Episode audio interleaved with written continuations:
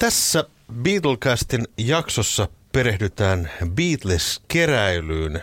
Beatlesin olemassaolon aikana tehtiin valtava määrä erilaisia tuotteita, tehtiin levyjä ja niitä keräillään edelleenkin eri puolilla maailmaa ja tästä puolesta asiaa keskustellaan nyt tässä jaksossa. Kuuntelet siis Beatlecastia, minä olen Mika Lintu. Minä olen Mikko Kangas.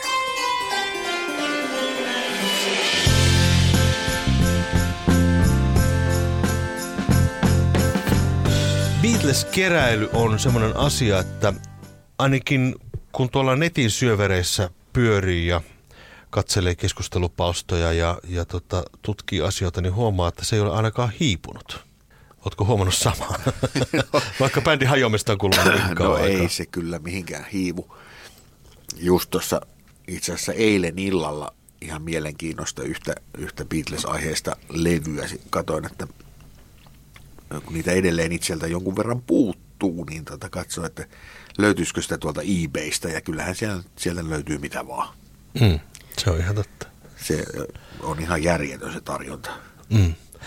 Niin, sanotaan näin, että jo- jos aloitetaan hyvistä uutisista, jos ajattelee, että haluan lähteä keräilemään Beatles-tuotteita tai vastaavaa, niin hyvä puolihan on se, että sitä tarjontaa on ja niitä löytyy nykyään suhteellisen helposti johtuen eBaystä ja Discogsista ja tämmöisistä, jossa myydään monenlaista materiaalia. Eli se saatavuus on itse asiassa parempaa kuin koskaan maailman historiassa. No kyllähän se on näin, ja jos nyt on se semmoinen hinku omistamiseen ja haluaa nyt esimerkiksi levyjä keräillä, niin melko helposti se onnistuu nykypäivänä. Kaikki niin kuin se, että sä löydät tuolta, no varsinkin sieltä eBaystä nyt löytyy mitä vaan, niin löydät tuotteen ja maksat sen siinä parilla klikkauksella ja sitten se tulee muutaman päivän päästä postissa, niin mm. onhan se nyt helppoa, mutta kyllä sitten joku taika on kadonnut.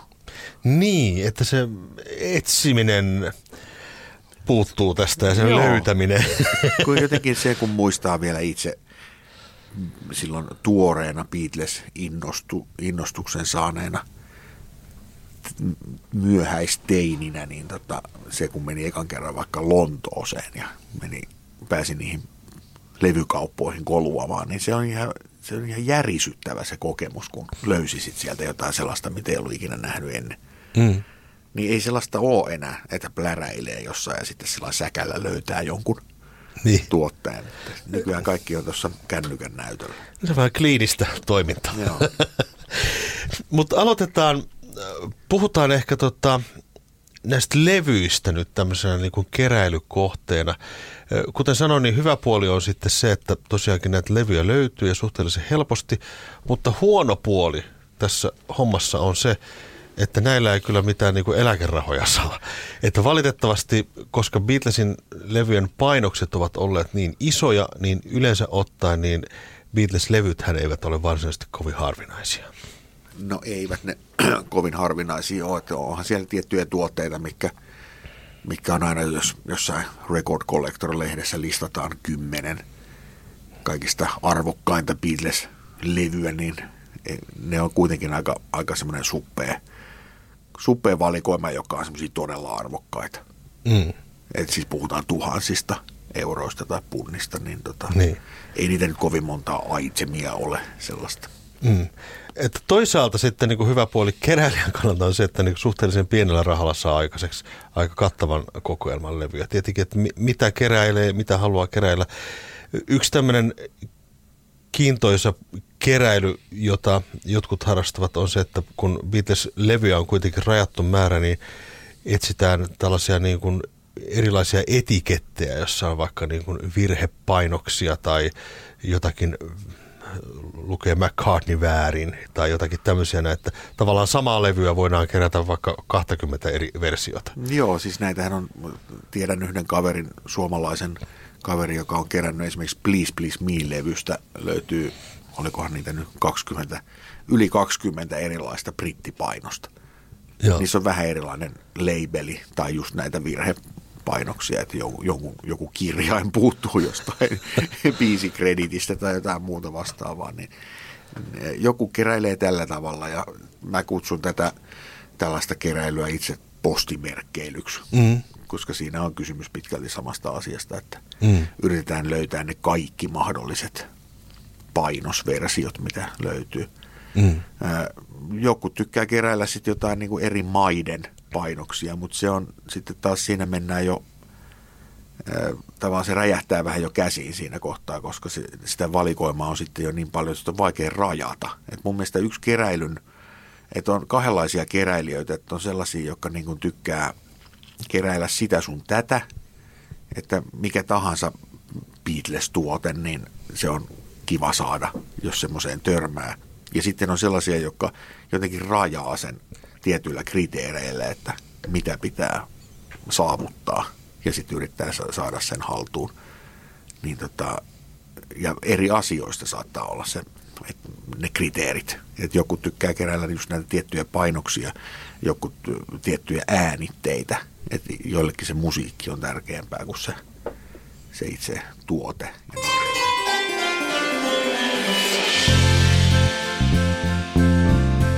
Tämmöisen niin kuin kansainvälisen keräilyn hän tekee myöskin hankalaksi sen, että niitä painopaikkoja ja niitä maita, missä näitä Beatles LPtä ja singleja aikoinaan julkaistiin, niin niitä on valtava määrä.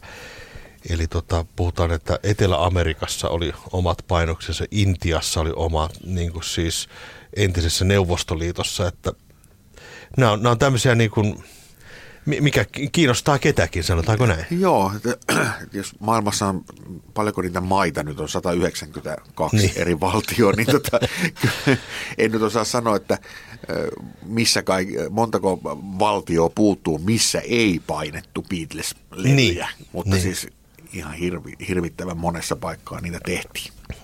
Puhutaan oikeastaan siitä, että näistä versioista sikäli, että – kuten ollaan aikaisemmissa jaksoissakin kerrottu, niin alunperinhan Beatles-materiaalia julkaistiin LP-muodossa monona ja stereona. Ja tota, nämä singlethän tuli pääsääntöisesti 60-luvulla niin monopainoksina. Brita- Britanniassa, Britanniassa monopainoksina. Joo. Ja tota, nää, kun puhutaan näistä Britannian levyistä, niin tota, vaikka ajattelisi toisin, niin itse asiassa nämä varhaisemmat stereoversiot ovat itse asiassa harvinaisempia kuin monoversiot, johtuen siitä, että stereoversiosta muun muassa Please Please Bean stereoversio on sellainen, että sitä painettiin pienempi otos, koska stereolaitteita ei yksinkertaisesti ollut aikoinaan kuluttajilla niin paljon. Eli vaikka toisin ajattelisi, niin tota itse asiassa 60-luvun stereot on huomattavasti Joo. hintavampia. Plus sitten, että Britanniassa oli vielä monilla, ei ollut edes sellaista 12 tuumasta soitinta, vaan sen takia tehtiin näitä EP-levyjä, että ihmisille, joilla ei ollut LP-soitinta, niin sitten ne osti niitä EPitä, missä oli sitten neljä biisiä. Mm. Ja tällaisia levyjä ei esimerkiksi Amerikassa juurikaan tehty. Mm. Olisiko yksi ainoa semmoinen virallinen Beatles EP? Niin taisi olla, Ka- joo. Kapitolin julkaisemana. Kyllä vaan. Beatles-singleistä harvinaisimmat, niin kuin selkeästi kun mietitään tämmöistä niin kuin keräilyä, että missä, mistä löytyy niin kuin maailman harvinaisimmat Beatles se, tota, singlet, niin itse asiassa kiintoisaa kyllä niin Intiassa, Argentiinassa, Kolumbiassa ja Filippiinillä julkaistiin 78 kierroksisia singlejä vielä 60-luvun loppuun saakka, joka johtui siis siitä, että siellä ihmisillä ei siis ollut sähköä joka paikassa käytössä. Nämähän oli siis veivattavia koneita, niin siellä julkaistiin näitä 78 kierroksisia, eli siis vanhoja niin sanottuja savikiekkomallisia Joo. singlejä, ja ne ovat itse asiassa harvinaisimpia singlejä, mitä onkaan. Joo. Ne ovat hinnoissa. Kyllä. Ne ovat jopa sen verran harvinaiset, että niitä ei oikein tahdo löytyä edes eBaystäkään kunnolla, koska Intiassakin uskomatonta kyllä, keräillään Beatlesia ja Beatles-keräilijät Intiassa ovat haalineet ne itselleen, että jos löydätte jostakin intialaisia Beatles-levyjä, niin Joo. ne ovat äärettömän arvokkaita. Niiden arvo on jopa, jopa pari tuhatta euroa kappale tämmöisten niin hyväkuntoisten levyjen. Se on aika mielenkiintoinen Kyllä. asia. Mutta jos mietitään näitä Beatles-levyjä niin kuin hinnaltaan, niin tämmöiset demolevyt ja asetaatit ovat varmaankin ehkä niin kuin arvokkaimpia, jos mietitään niin kuin painoksia. Mitä, mitä tämä asetaatti oikein tarkoittaa? No asetaattihan oli se tavallaan semmoinen emokappale siitä levystä, että jos jotain levyä alettiin painaa, niin se on se niin kuin ikään kuin ensimmäinen, josta sitten prässättiin sitä, niitä kopioita. Ja sitten joissakin tapauksissa Beatlesin jäsenet saattavat, saattavat pyytää kotiin vietäväksi asetaattilevyn.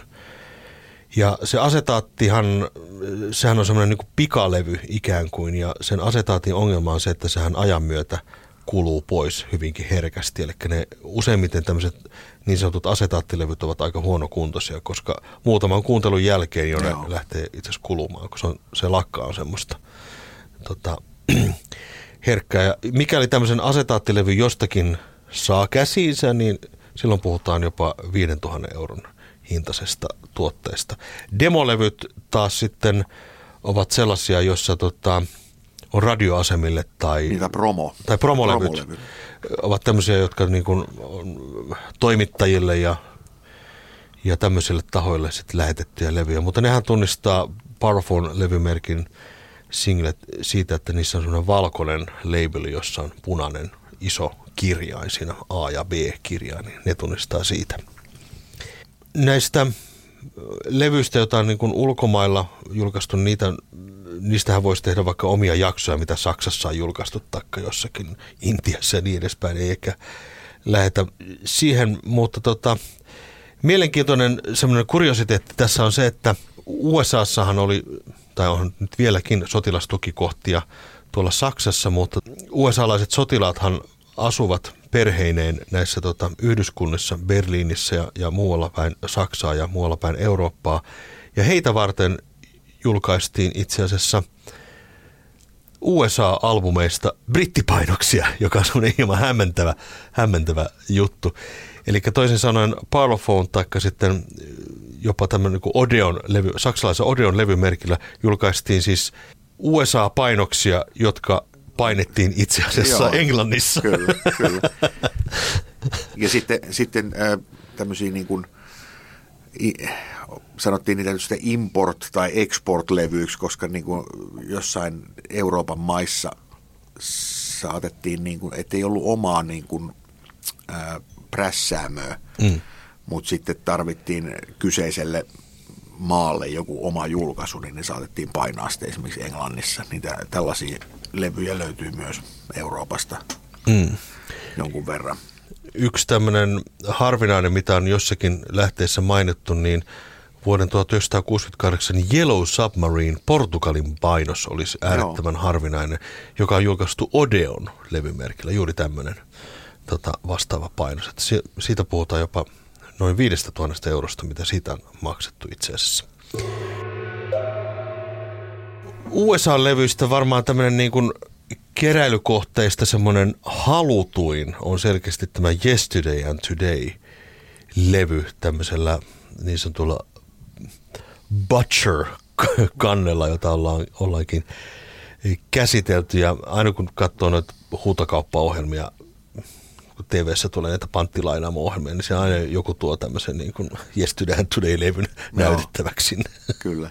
Ja niitähän on, siitähän on myös monia eri versioita. Et sitten on näitä versioita, joihin on sen Butcher coverin päälle liimattu sitten se uusi kansikuva. Mm. Että sieltä alta paljastuu se, se teurastaja kansi. Kyllä. Ja mielenkiintoisinta tässä levyssähän on muuten se, että nykyään kaikkein harvinaisimmat ovat sellaisia, jossa sitä päälle liimattua kantta ei ole revitty pois. Eli fanithan aika pian niin huomasivat, että siellähän alla on jotakin ja ne lähtivät sitten kuorimaan niitä kansia pois. Ja ne ovat siis yleisimpiä, jos se kansi on kuorittu pois. Ja harvinaisempi on se, jossa se on edelleen se päälle liimattu. Ja näitähän on jopa tämmöisiä niin kuin termejä annettu tällä, first state, second state ja third state. Eli tota, semmoinen, jossa se kantta ei ole, sitä uutta kantta ei ole alun perinkään liimattu siihen, semmoinen, josta se on kuorittu pois ja semmoinen, jossa se on, on niin kuin edelleenkin Joo. olemassa. Ja harvinaisia on tosiaankin se, joka on edelleen siellä paik- paikoillaan, mutta kallein tämmöinen Yesterday and Today levy, jota on myyty huutokaupassa tähän mennessä on ollut 15 000 euroa suurin piirtein, Joo. mitä sitä on maksettu. No yksi semmoinen, mikä, mihin kanssa usein törmää, on tämä White Albumin monopainos, ja niitähän tehtiin siinä kohtaa. Ei ihan niin paljon enää, koska stereo oli sitten jo siinä vaiheessa lyönyt läpi, läpi silleen, että olikohan se 15 000 kappaleen painos Britanniassa. Joo. Niin ne ei nyt ihan pyöri siellä nelinumeroisissa lukemissa, mutta kyllä niistäkin useamman sen saa maksaa, jos löytää hyväkuntoisen White Albumin, missä, missä tota, niissähän on se, se on sitä arvokkaampi, mitä pienempi numerosarja siinä. Vuonna 2019 Ringon kopiosta, valkoisesta tuplasta, jonka numero oli siis 001, niin siitä maksettiin huutokaupassa 790 000 dollaria. Mutta myöhemmin on paljastunut tämmöinen asia, jota moni ei ole tiennyt, on se, että ollaan pitkään luultu, että tämä on ollut ainutlaatuinen numero, tämä 001, mutta niitä on paljastunut sitten useampia. Eli tämmöisiä 001 painoksia on tiedettävästi löytynyt ainakin kolme tai neljä. Oho. Eli sitä on hieman huijattu tässä, koska tota, sen numerosarjan painattaminenhan oli hyvin hankalaa niin siinä vähän oijottiin. Eli saattaa olla, että jostain saattaa putkahtaa vielä 001 tai 002 alkuinen numerosarja, ja niitä voi olla siis useampia. Joo. Mielenkiintoista. Kyllä. No mikä se kaikista harvinaisin ja kallein Beatles-levy sitten on? Sanotaan näin, että se on levy, jota on olemassa vain yksi ainoa kappale. Ainakin tiettävästi Kyllä. maailmassa. Ja valitettavasti sen omistaa Paul McCartney. Nykyään. Nykyään. Se on siis That'll Be The Day kautta In Spite of All The Danger asetaattilevy, jonka Quarryman äänitti tuossa tota, 50-luvun lopussa. 57. 57. Onko se peräti jo 57? Tai 58, Joo. jotakin sitä luokkaa. Ja siitä on tehty vain yksi ainoa kopio ja Paul McCartney omistaa sen. Ja ainakin tarinan mukaan Paul McCartney on teettänyt tästä levystä joitakin kopioita ja antanut joululahjaksi. Itse asiassa vuonna 1981 raportoidaan tämmöistä, että hän olisi Joo. läheisille ystävilleen tehnyt tästä levystä kopioita. Mutta se on semmoinen levy, että voipi olla, että siihen ei kovin helposti käsiksi päästä. No miten tota, sinä Beatles-fanina, niin miten sä keräilet Beatles-musiikki, jos ajatellaan levyjä? Niin? No mullehan kävi aikoinaan niin, että mähän keräsin toki Beatles-levyt, mitä oli painoksia olemassa ja, ja soololevyt ja näin LPnä, mutta sitten jossain vaiheessa mä myin kaikki LPt pois ja mulla ei ole enää LPtä siis lainkaan. Mutta sitten mä oon lähtenyt sitten ostamaan uudestaan takaisin CD-painoksina johtuen siitä, että mun kotona on vähän rajoitettu tila ja mä oon sitten päättänyt näin, että mä en LPtä ota, koska ne ei yksinkertaisesti mahdu mihinkään, niin mä oon sitten lähtenyt CD-puolta tässä niin kuin katselemaan ja siinä on taas niin kuin omat kommervenkkis. cd hän eivät ole ihan niin kalliita kuin tämmöiset LPt välttämättä, mutta niissäkin on joitakin tällaisia kohteita, joita sanotaan, että mun budjetilla ei, ei ostella. Kyllä. Ja sitten niissäkin on vähän, ne jossain vaiheessa parjattiin ihan hirveästi näitä ihan ensimmäisiä CD-painoksia, mitä 80-luvulla on tehty, että kun niitä ei vielä masteroitu sillain ajatellen sitä CD-formaattia. Mutta sitten joissakin tapauksissa niitä on nyt ruvettu sitten jopa keräilemään, että, Joo. että joku haluaa saada nimenomaan niitä alkuperäisiä CD-painoksia. Kyllä vaan. Ja mielen, jos miettii Beatlesin soolotuotantoa, niin tällä hetkellä vaikuttaa siltä, että Ringon CD-painokset, Ringon levystä tehtävät CD-levyt alkavat olla hinnoissaan johtuen siitä, että niistä on tehty suhteellisen pienet painokset aikoinaan 90-luvulla ja sen jälkeen niistä ei otettu jälkipainoksia. On huomannut, että varsinkin nämä Stop and Smell the Roses ja Old Wave ja niin edespäin. Niin... Nehän on semmoisen pien, aivan pienen ruotsalaisen firman tekemiä ne remasterit, mitä on Joo. silloin 94 Joo. vuonna. Niitä ei ihan hirveästi ole. Ne, ne on siellä pyörii varmaan en tiedä onko nyt ihan satasissa. Mutta satasissa kyllä. Onko nykyään? Kyllä, Joo. kyllä alkaa olla. Eli jos huomaatte Ringon näitä CD-painoksia, niin kannattaa, jos halvalla saa, niin kannattaa ottaa talteen, koska ne alkaa olla niin kuin tosi Joo. harvinaisia nykyään. Ja Ringo on ainoa, jolla on muutama, muutama semmoinen levy, mitä ei ole vielä remasteroitu. Et mun mielestä kaikkien muiden jäsenten kaikki albumit on Joo. ilmestynyt ainakin jonkin, jonkinlaisena remasterina jossain vaiheessa. Kyllä. Että se Paulin alkuperäinen remaster-katalogi on sieltä vuodelta 1993 ja nythän sitä on sitten uudelleen julkaistu pikkuhiljaa vuodesta 2010 alkaen, mutta ihan kaikki levyt ei tässä uudessa sarjassa on vielä mukana. Hmm. Old Waveista tehtiin tämmöinen Record Store Day painostossa ihan... Niin Ringon Old Waveista, Niin, joo, Ringon- se joo. vinyli. vinyli sekä cd on nyt se- Joo, CD. ostin muuten tämän CD itse asiassa. Okei. Joo. Ja tota, se on niinku tämmöinen ainoa näistä vanhemmista levyistä, mitä nyt on viime aikoina tehty. No, Ne- on, onko sulla jotain kriteereitä sitten tähän keräilyyn vai? Mm, no sikäli, että mä yritän katsoa mahdollisimman paljon, että on kaikki eri miksaukset ja mahdollisesti eri masteroinnit niin kuin olemassa, ainakin Beatlesin osalta. Jonkin verran myöskin sitten tota, noiden soolotuotantojen osalta on myöskin olemassa sitten. No mulla on vähän sama. Että jotenkin se, se on ollut munkin semmoinen alkuperäinen tavoite, että kerätä ne kaikki eri versiot niistä äänitteistä. Joo. Et sitten se, et jo, joskus jos törmää johonkin kivan näköiseen muunmaalaiseen, mä sanon nyt muunmaalaisena siis niin kuin, sellainen painos, joka ei ole ö, hollantilainen, saksalainen, brittiläinen tai ö, amerikkalainen tai suomalainen painos, niin se saatan ostaa ihan kuriositeettina, mutta se, mutta se tavoite on siis saada kaikista, kaikista biiseistä niin kuin kaikki versiot, jotka on virallisesti julkaistu. Mm.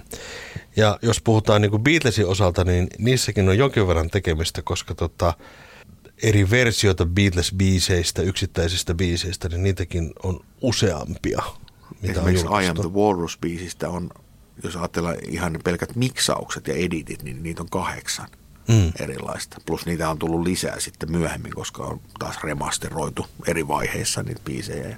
Mm. Nyt jopa remiksattu, niin koko ajan niitä tulee lisää. Näköjään. Ja yksi keräilykohdehan on se, mikä nyt ehkä nykyään vähän on muuttanut muotoonsa, mutta on tämä bootleg-keräily. Joo. Joku harrastaa sitäkin, että ne keräilee niin kuin esimerkiksi kaikki erilaisia live-taltiointeja. Joo. Ja se on sitten vasta loputon suo. Et Se on ihan valtava sua. Mä, jossain vaiheessa mullakin niitä oli.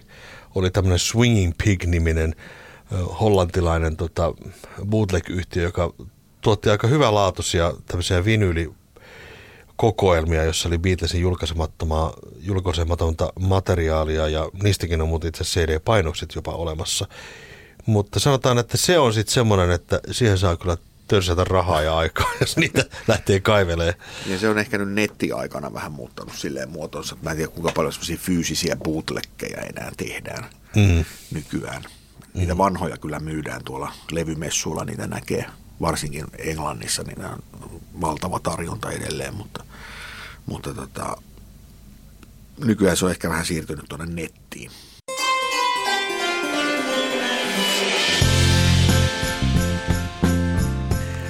Beatlesin keräily on sikäli niin kuin siinä mielessä helppoa, mutta sanotaan, että hankalin keräiltävä näistä neljästä hepusta niin on ehdottomasti Paul, jonka tuotanto on niin valtavan laaja. Siis sanotaan, että Johnin tuotannon pystyy ostamaan suhteellisen helposti, kun levyjä on vähän, singlejä vähän. Ja hänelle ei ole montaakaan semmoista biisiä, jota olisi jotenkin vaikea saada haltuun. Ne on melkein, mm. melkein hankittavissa, niin kuin, kun ostaa tietyt kokoelmalevyt ja, mm. ja ne kaikki viralliset studiolevyt, niin ne on sillä, se on helposti otettavissa haltuun. Georgilla on aika hyvin, sillä on muutama semmoinen biisi, jotka on semmoisen kirja, semmoisen kirjan mukana tulleita, jotka puhutaan tuhansista euroista, että se voi olla semmoinen hankala juttu. Georgin ura 99 prosenttisesti voidaan Joo. saada haltuun, mutta sitten Paulilla niin sen, sen la, laajuus tekee sen niin kuin ongelman siinä kohtaa. Ja hänen niin kuin, markkinointiosasto on ihan tuolta 80-luvulta lähtien kyllä osannut hoitaa tämä asia, että aina kun tulee joku uusi julkaisu, niin siellä tulee hirvittävä määrä erilaisia versioita, jossa on sitten aina, aina vähän joku eri biisi, mm. biisi niin kuin B-puolella ja niin edelleen. Niin, niin, niin Mitäs tästä McCartneysta, McCartney kolmosesta tulikaan Sitten tuli, painoksia? oliko niitä 17 erilaista vinyylipainosta? Kyllä. Voin kertoa, että en ole kyllä postimerkkeillyt kaikki. En, en ole minäkään lähtenyt siihen hommaan mukaan. tiedän ihmisiä tuolla netissä, jotka ovat ostaneet joka ikisen Kyllä. painoksen näistä. Eikä siinä mitään, sehän on hieno, hieno keräilykohde, mutta tota, musta siinä mennään ehkä pikkasen liiallisuuksiin, sanotaanko näin, jos et pienen kritiikin poikasen voisi sanoa. Joo, ja kyllähän tämä nykyaika, nykyaikana myös sitten on herättänyt kritiikkiä myös tämmöinen niin kuin, hinnoittelu, että esimerkiksi nyt tämä monasti mainitsemani ja ylistämäni Archive Collection-sarja, mikä on tosi hienosti toimitettu ja työstetty tosin vähän verkkaisella tahdilla, mutta esimerkiksi nyt tuli muutama vuosi sitten julkaistiin samaan aikaan Retro Speedway ja Wildlife-levyistä ne boksiversiot, mitkä nyt saa silleen jollain parilla sadalla eurolla ehkä per boksi, mutta sitten tuli semmoinen limited edition, mihin nämä oli sitten ympätty nämä kummatkin boksit siihen samaan ja sitten siellä oli vielä sitten lisäksi joku tämmöinen live-levy, mitä ei ollut sitten muuten saatavilla ja sen painosmäärä oli rajoitettu johonkin tuhanteen kappaleeseen ja sen hinta oli sitten joku tonni. Niin mun mielestä siitä, siitä tullaan sitten vähän siihen, että okei, että niistetään nyt ne harkkarikeräilijät sitten todella kuiviin. No samahan se oli toi All Things Must Pass boksi George Harrisonilta, joka ilmestyi tuossa pari vuotta takaperin, joka laajin painos, jossa tulee mukana puutarhatontut ja sun muuta. Mitä tuliko se jotain puun siemeniä ja, ja mitä kaikkea. Siellä oli, sehän oli myös niinku tonnin luokkaa se. Joo. Kyllä nekin myytiin loppuun. Ei siinä mitään, että kyllä nyt joku osti. Nekin. No sama tämä nyt, mistä, mikä julkaistiin nyt, mistä oli jo puhetta pari jaksoa sitten tämä Paulin 80 seiskatuumasta sinkkua puulaatikossa, niin 3000 kappaleen painos päivässä myytiin loppuun ja Hmm. senkin hintalappu oli siinä 700, 700 euroa. Että tavallaan se ei, niin kuin, eihän se ole paljon 20, 80 singlestä, jos nyt laskee hinnan per levy. Ei se nyt sinänsä ole mikään kallis, mutta on se nyt kertaostoksena kuitenkin. Mm, Ihan kyllä. aivan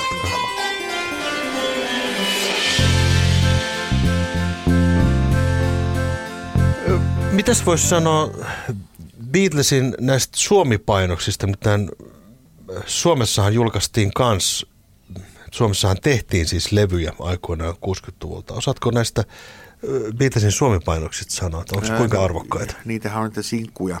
Sinkkuja näkee kyllä tuolla aika hyvinkin liikenteessä. Ei ne mitään hirveän arvokkaita, mutta jos ne on hyvä kuntoisia, niin kyllä niistä nyt muutaman kympin voi joutua pulittaa.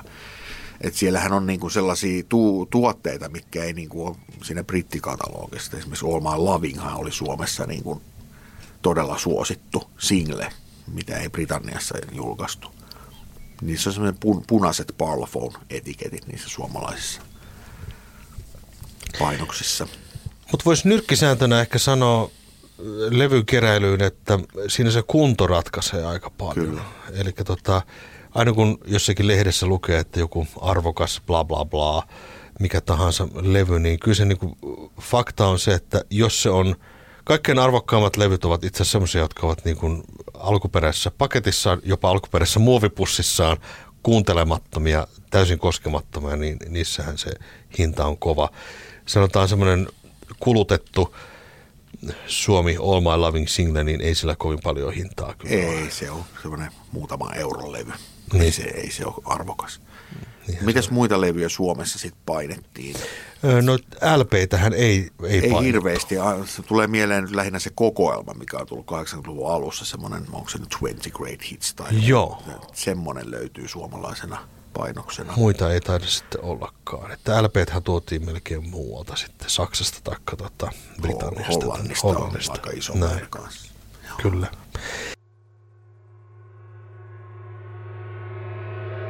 No miten sitten muut tavarat kuin levyt? No, Memorabilia.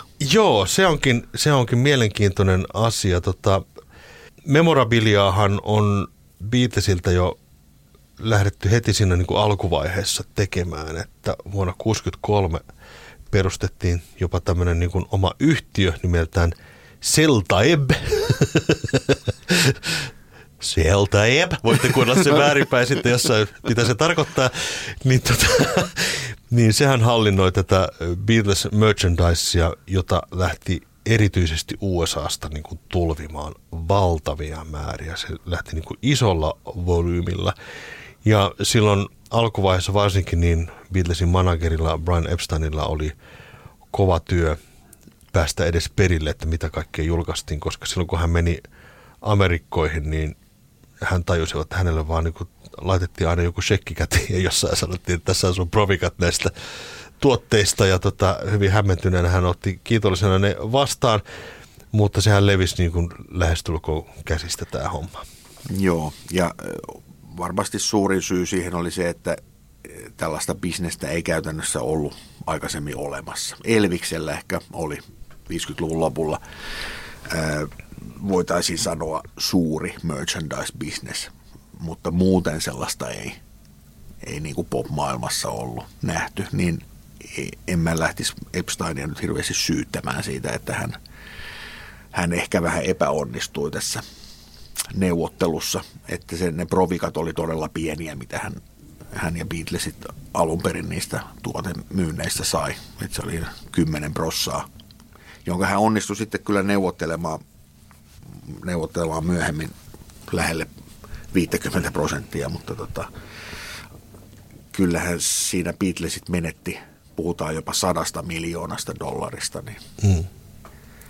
menettivät rahaa. Kyllä. Tässä Beatles merchandiseissa voisi sanoa näin, että silloin kun tätä Beatles-tuotetta, perukkia ja peliä ja kylpyvettä ja mitä kaikkea. Jopa sellaisia pulloja, joissa oli Beatlesien hengitystä. Totta kai. Niitä myytiin isolla voitolla, niin tota, sehän se tämmöinen kulta-aika tälle Beatles merchandiselle oli nimenomaan 64 63, 64, 65 ehkä. Sitten vuonna 66 rupesi jo sitten hiipumaan tämä isoin hype ja sitten ruvettiin polttamaan ja Beatles-levyjä niin. rovioilla, että tota se merchandisin niin kuin, volyymi laski niin kuin todella huomattavasti siinä mm. kohtaa. Ja monesti näissä Beatles-tuotteissa, mitä silloin aikoinaan myytiin, niin on olennaista se, että nehän tehtiin halvalla ja nopeasti ja ja sillä tavalla, että ne eivät ole oikein kestäneet aikaa. Myöskin sitten kun Beatles hajosi, niin niitä aika paljon niin heitettiin roskiin ja fanit eivät enää fanittaneetkaan näitä tota, heidän aikaisempia idoleitaan ja, ja sitten nämä tuotteet hajosivat aika helposti, joten itse asiassa tämä alkuperäinen Beatles merchandise on yllättävänkin arvokasta. Tosin ei Suomessa. Valitettavasti Suomessa ei ole niin paljon keräilijöitä, jotka näistä tuotteista, esimerkiksi vaikka Beatles Kampa, jos sattuu löytymään, tai Beatles Mekko tai mikä tahansa, niin niissä Suomessa nämä hinnat eivät ole kovin isoja, mutta tuolla kun katsoo eBay kautta muuta hintaa, huutokauppa ja tällaisia, niin niistä maksetaan yllättävän paljon ja keräilijät ovat nimenomaan USAsta. Kyllä. Ja valtaosa siitä tavarasta on alun perinkin ollut siellä, mm. ja, että kuinka paljon sitä sitten täällä Euroopassa todellisuudessa on. Suomessakin jonkin verran tehtiin esimerkiksi näitä Beatles tämmöisiä vaatteita, teepaitoja, mekkoja, jotakin semmoisia helposti, taisi olla, no perukkeja kylläkin myytiin, niitä ei varmaan tehty täällä, mutta tota, jotakin Beatles vaatetta on erityisesti tehty täällä ihan Suomessa, ihan niin kuin, mutta nekään eivät ole ihan kovin, kovin kovissa hinnoissa ja niistäkin puhutaan, että ne täytyy olla tosi hyvässä kunnossa, että niistä saa edes jotakin rahaa itselleen. Mutta sanotaan, miten voisi Beatles tavarasta sitten sanoa, että myöhemmin on kyllä tullut aika paljon kaikkea. Kyllähän sitä ja edelleenkin tehdään Beatles-tuotteita ja nykyään siis Apple-yhtiö hallinnoi myös niitä, että ja niin kuin kaikissa muissakin tavaroissa, niin piraatteja nyt toki on maailman väärällään mm. edelleen. Jopa CD-levyissä ja LPissä saattaa olla semmoista, että olen, olen jopa nähnyt tämmöisiä, että tuolla AliExpressissä myydään Beatlesin CD-monoboksia, joka on nykyään aika arvokas, niin hinta on 30 dollaria. Voipi olla tämä väärennys. että niissäkin saa olla tarkkana, kun näitä tota, jopa CD-levy. Erityisesti näissä bokseissa on paljon väärennöksiä liikkeellä. Että, tota, valitettavasti tämäkin on. Että. Mutta Beatles-keräily on iloinen asia ja jokainen saa keräillä sitä, mitä haluaa ja millä tavalla haluaa. Ja no onko jotain muuta keräilyä sitten vielä kuin nämä niin kuin fyysiset tuotteet? Niin, tota, lasketaanko keräilyksi esimerkiksi matkustaminen tai Beatles No pyhinvaellukset? kyllä mä ainakin lasken, koska tota, mä, mä jossain vaiheessa, tosin nyt enää kymmenen vuoteen ole siinä määrin matkustellut, mutta jossain vaiheessa niin kun tykkäsin tämmöistä maabongailusta ja paikkabongailusta, että pistin hyvinkin tarkkaan ylös aina kaikki paikat, missä on käynyt, niin tämähän niin siis pätee Beatlesiinkin, että eh, varsinkin nyt Liverpoolissa ja Lontoossa, miksei muuallakin New Yorkissa löytyy paljon semmoisia kohteita, missä pitää käydä, jos on Beatles-fani. Hampurissa niitä on. Mm. Niin, niin tota, kyllähän tämmöistäkin voi pitää keräilyn. Nyt on käynyt ruksaamassa kaikki ne paikat, missä Beatlesit on käynyt vessassa. Ja... Syöneet voileivän tuossa kohtaa. Ja, Kyllä. ja edelleenkin siis, tota, kun kävin tuossa vuonna 2022 lokakuussa Lontoossa, niin katselin vaan, että kyllähän siellä näitä Beatles-kävelykierroksia ja tämmöisiä järjestetään Rich, Richard päivittäin. Porter vetää edelleen, siis hän on tehnyt sitä jo varmaan 25 vuotta, ellei 30 vuotta, niin tota, joka viikko pari-kolme kertaa lähtee kaksikin erilaista, vai onko sitten peräti kolme erilaista Beatles-kävelyä jo Lontoossa. Ne on ihan huikeita, kannattaa mennä, jos siellä päin tulee. Ja ne ei maksa paljon, että ei ole, Ei, se on on ihan muutama kymmenen, kymmenen puntaa. On se Original London Walks on se firma, jonka alaisuudessa nämäkin toimii. Se on oikeasti hyvä juttu. No onko Liverpool sitten sun mielestä semmoinen paikka, jossa kannattaisi käydä? Onko siellä tarpeeksi nähtävää? Öö, on siellä tarpeeksi nähtävää Beatles-fanille, niin kuin sanotaan pariksi päiväksi. Et tota, ehdoton kohde, jos sinne menee, niin on, se pitää buukata etukäteen, niin National Trust järjestää kiertokäynnit sinne sekä Johnin että Paulin lapsuuden koteihin, ja se on niin kuin ehkä kaikista suositeltavin juttu. Se on oikeasti vaikuttavaa käydä niissä taloissa. Itse olen muun muassa soittanut When I'm 64-kappaletta, sillä pia- no, se ei ole se sama piano, mutta siinä samassa paikassa se on. Varmaan jo toiseen kertaan tulee tämäkin juttu tässä ker- kerrottua, mutta kuitenkin se oli, on niin mukava se oli niin huikea juttu jotenkin, että tässä se on sen säveltänyt, tässä juuri tässä paikassa. Mm. Mites, mites tota, kun tuli näistä kiertokäynnistä mieleen, niin tota, kaikkein tunnetuin paikkahan on tietenkin toi Abbey Roadin studio, niin pääseekö sinne vierailulle? ei sinne sisälle pääse. Mutta siinä edessähän voi käydä sitten kävelemässä suojatien yli ja ottamassa kuvia henkensä uhalla. Se on kuin aika liikennöity se Abbey Road, että siinä Kyllä. kyllä autoilijat siinä suivaantuneena tööttäilee sitten aina, kun jengi kävelee yli ja ottaa valokuvia. Ja sitten se Abbey Roadin edustalla oleva aita mm. on aina, aina tota, kirjoitettu täyteen viestejä Beatlesille. Mm. Ja se on nykyään kauppakin myös siinä sivussa, Joo. jossa pääsee sitten ostamaan palasen Abbey Roadia itselleen. Kyllä, mutta sielläkin aina silloin tällöin järjestetään. Mä oon itse kerran käynyt siellä sisällä vuonna 2012 semmoinen äh, kaksi kaverusta, jotka on kirjoittanut tämmöisen Recording the Beatles-kirjan, missä keskitytään kaikkiin näihin laitteisiin ja soittimiin, joita Beatlesit on käyttänyt levytyksissä, niin he järjesti siellä sellaisen luennon, missä he kertoi tästä kirjasta ja studioista ja niistä just näistä laitteista ja soittimista, niin se oli ihan mielenkiintoinen. Kyllä se aina silloin tällöin järjestetään jotain, että sinne sisällekin pääsee ihan pääsylipun voimin. Mutta tota, Liverpooliin palatakseni, niin kyllä siellä ehdottomasti kannattaa käydä, mutta kyllä mä jotenkin itse koen, että Lontoo on kuitenkin se paikka, kun siellä he sitten kuitenkin vaikuttivat sen, sen niin kuin varsinaisen merkittävän uransa aikana, niin sieltä löytyy niin paljon kaikkia paikkoja, että ehkä se on sitten vielä merkittävämpi. Ja netistä löytyy muuten hienoja karttoja, siis semmoisia, joissa on merkattu kaikkea. Tuolla on Abbey Road, tuolla on Paul McCartneyn toimisto, tossa hän asui Joo. sil, silloin ja silloin ja tämmöistä, että voi tehdä tämmöisen niin kierroksen, jossa, ja sehän ei ole mikään hirveän, ne etäisyydet ei ole niin valtavia sitten kuitenkaan, että tota, pystyy päivän aikana kiertämään aika hyvän kierroksen Beatles-paikkoja. Kyllä, ja tästä aiheestahan löytyy myös kirjoja. Kyllä, Beatles in London ja niin edelleen. sinne vaan matkailemaan. Suomessa ei valitettavasti ole mitään Beatles-pyhilinvaellusmatkaa voitu järjestää, kun ei Beatlesit koskaan täällä käydä. Et ehkä sitten Paul McCartneyn esiintymispaikat. Niin Hartwall Arena. Hartwall Arena. Mä oon muuten esiintynyt siellä kaksi päivää ennen Paul McCartneya. Ah, okei. Okay. Samalla, la- sama, samalla lavalla. Pakko sekin tässä nyt mainita. No totta kai, pitäähän se.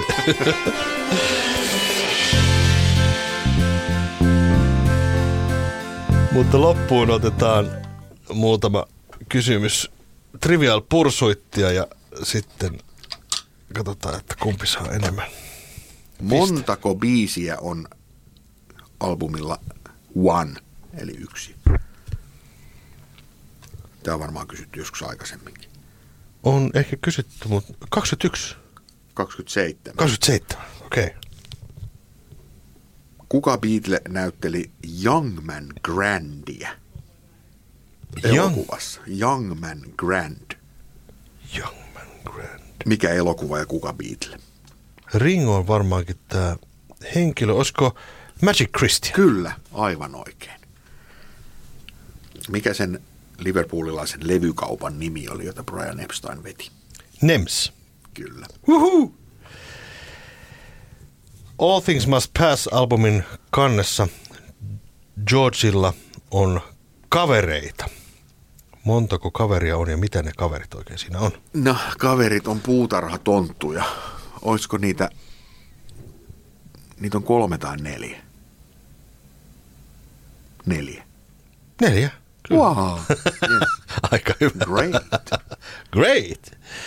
Tämä on muuten maailman ainoa tämmöinen podcast-jakso, jossa kaksi kertaa mainitaan sana puutarhatonttu.